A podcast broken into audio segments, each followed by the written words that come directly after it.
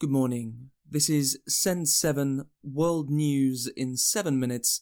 It's Wednesday, the 16th of September, 2020.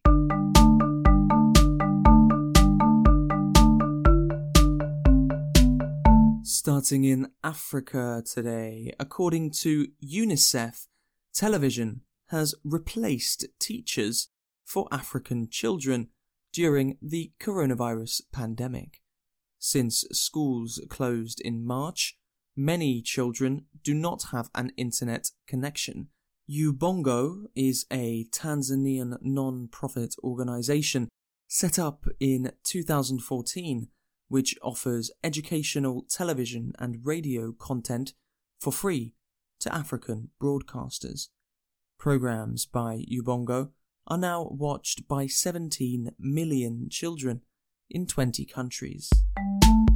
In Ethiopia, more than half a million people have been affected by severe flooding. According to the Minister for Water and Irrigation, some places have seen the heaviest rains in a century. About 200,000 people have been left homeless by the floods.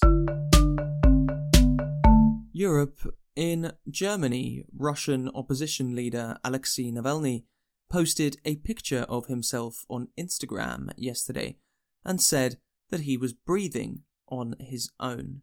Last week, German doctors confirmed that Navalny had been poisoned with Novichok.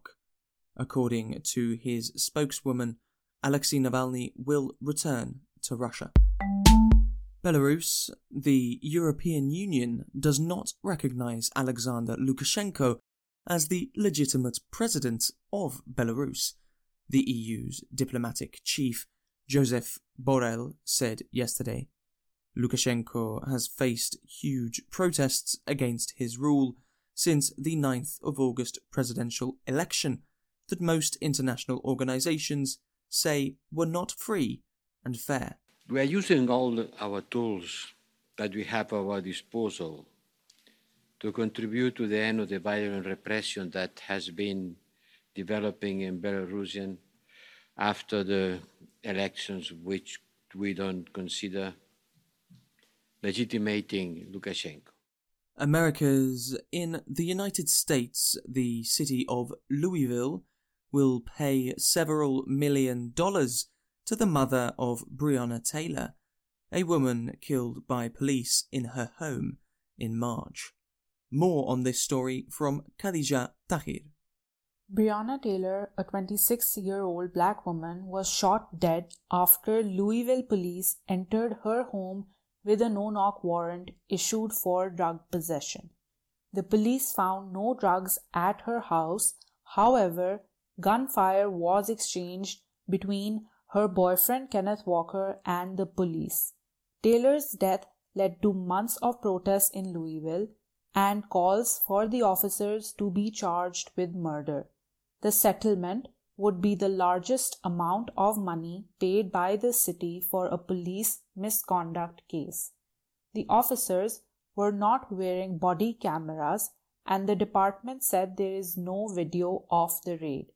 Her boyfriend was initially charged, but those charges were later dropped. Louisville has now banned no knock warrants. In Brazil, since September, more than 10,000 fires have broken out across the Pantanal, the world's largest wetland. This is three times as many fires as last year.